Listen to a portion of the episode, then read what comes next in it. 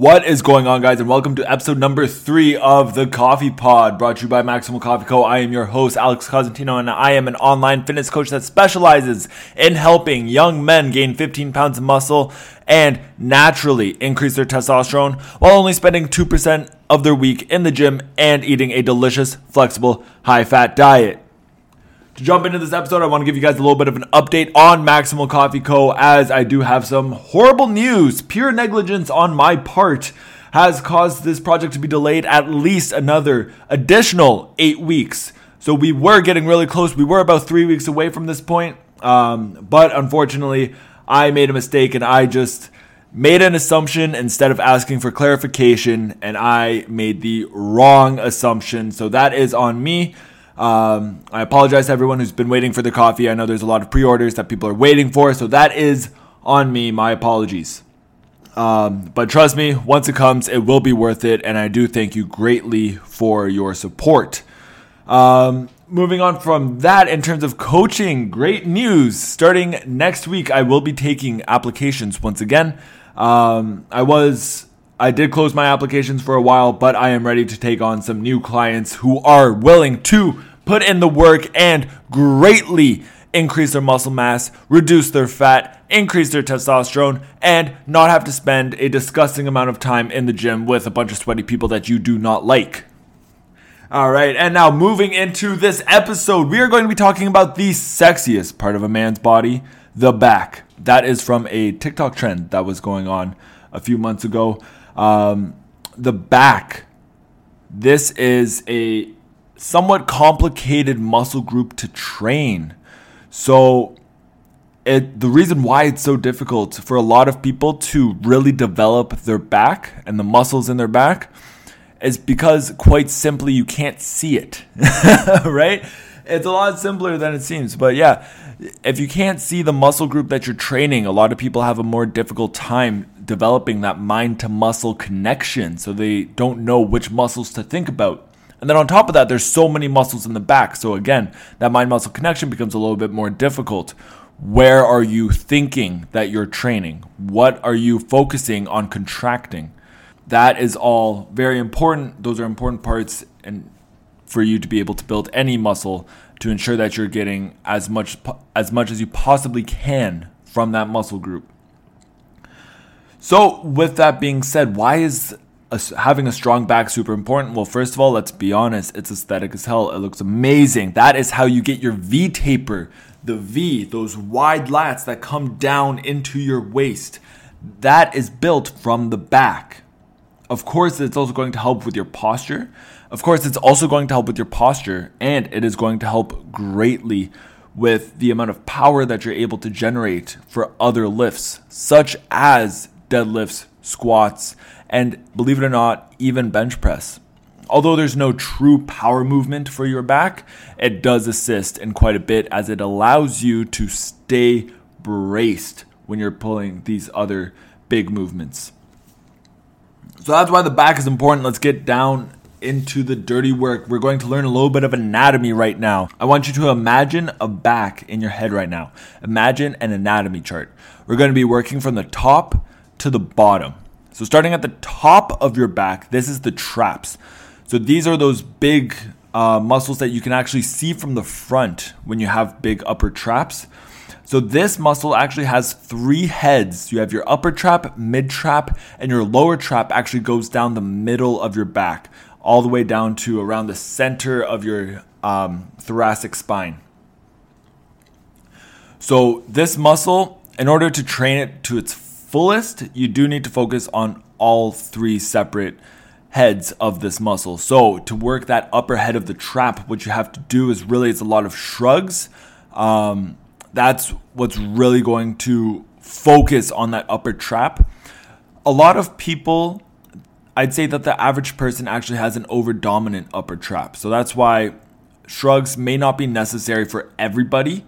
I would only suggest it if you feel as though you specifically have small traps. If you feel as though your traps are proportionate to the rest of your body, then I don't think shrugs are really a necessary thing for you to add. Um, but of course, that is just my opinion. Next, for the mid traps, what you're going to do for these ones, and you're going to find this to be a common theme for all of our upper mid back muscles, as there's quite a few of them. So, for the mid traps, you're going to perform rows, any sort of rowing movement where your elbows are up nice and high. Okay? So, anything where the bar or the handles that you're rowing, or dumbbells that you're rowing, ends somewhere around your nipples or your mid chest. Okay?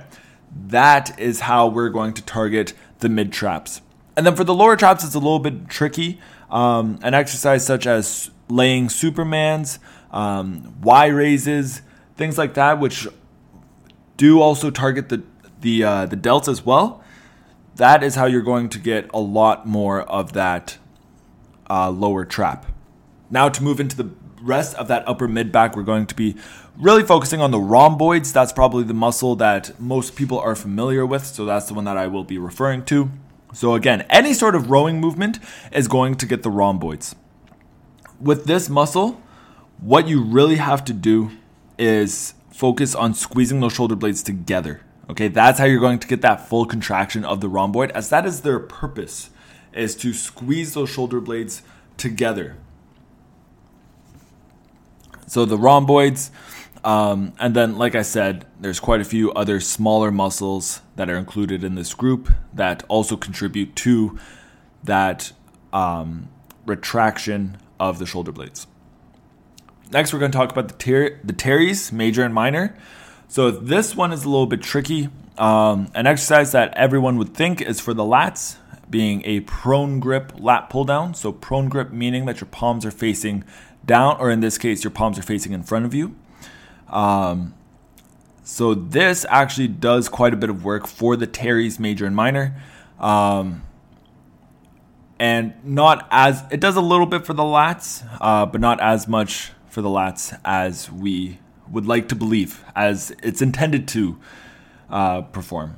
So that's how you hit the teres major minor.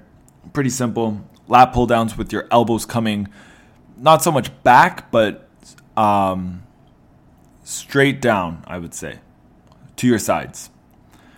Um, and then we got the lats. So the lats, there are forms of lat pull downs that will target the lats better. Um, so anything in a neutral grip would be better for those lats. And that's really what's going to get the outside to really help you widen up. Um, and then in order to get those lats popping from the front, this one might be a little bit of bro science, um, but I can't find anyone with big lats that disagrees with me. So, um, any sort of lat pullover movement um, is what's really going to bring out those lats from the front. So you can really see that V taper from the front of your body as well as the back. And then any sort of supinated grip pull down. So anything where your palms are facing you as you pull down.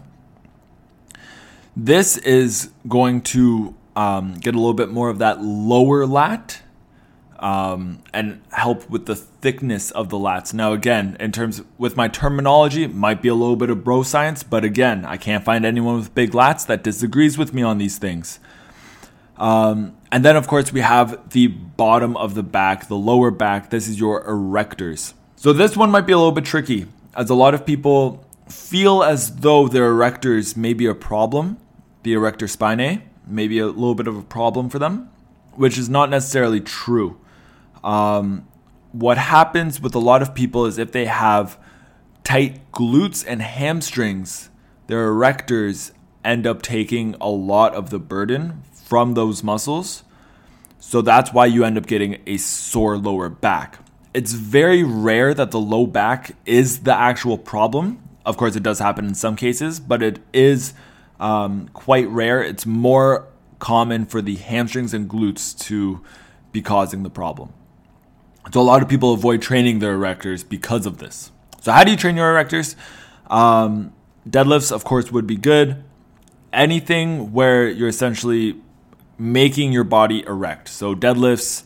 Um, if you want to take the glutes and hamstrings out of that a little bit, then rack pulls would also be good um, or just simple back extensions, right? Any exercise where you're doing that sort of movement will work those erector spinae. All right, I hope that this really benefited a lot of you. Um, like I said, the main thing with the back is the main problem a lot of people have with the back is that mind muscle connection. So hopefully this podcast allowed you guys to be able to visualize things a little bit better in your back, which muscles do what, where you should be thinking when you're performing certain exercises, and which exercises will actually help with certain muscles. Um, and hopefully that can help you guys get that mind muscle connection a little bit better. Um, to know exactly where to think, to know exactly why you're doing certain exercises. I hope you guys find this helpful. Make sure you share it with a friend with a small back. Um, and leave a review for me as well, please, so that we can make sure that this podcast grows and can help as many people as possible. Until next time, bye.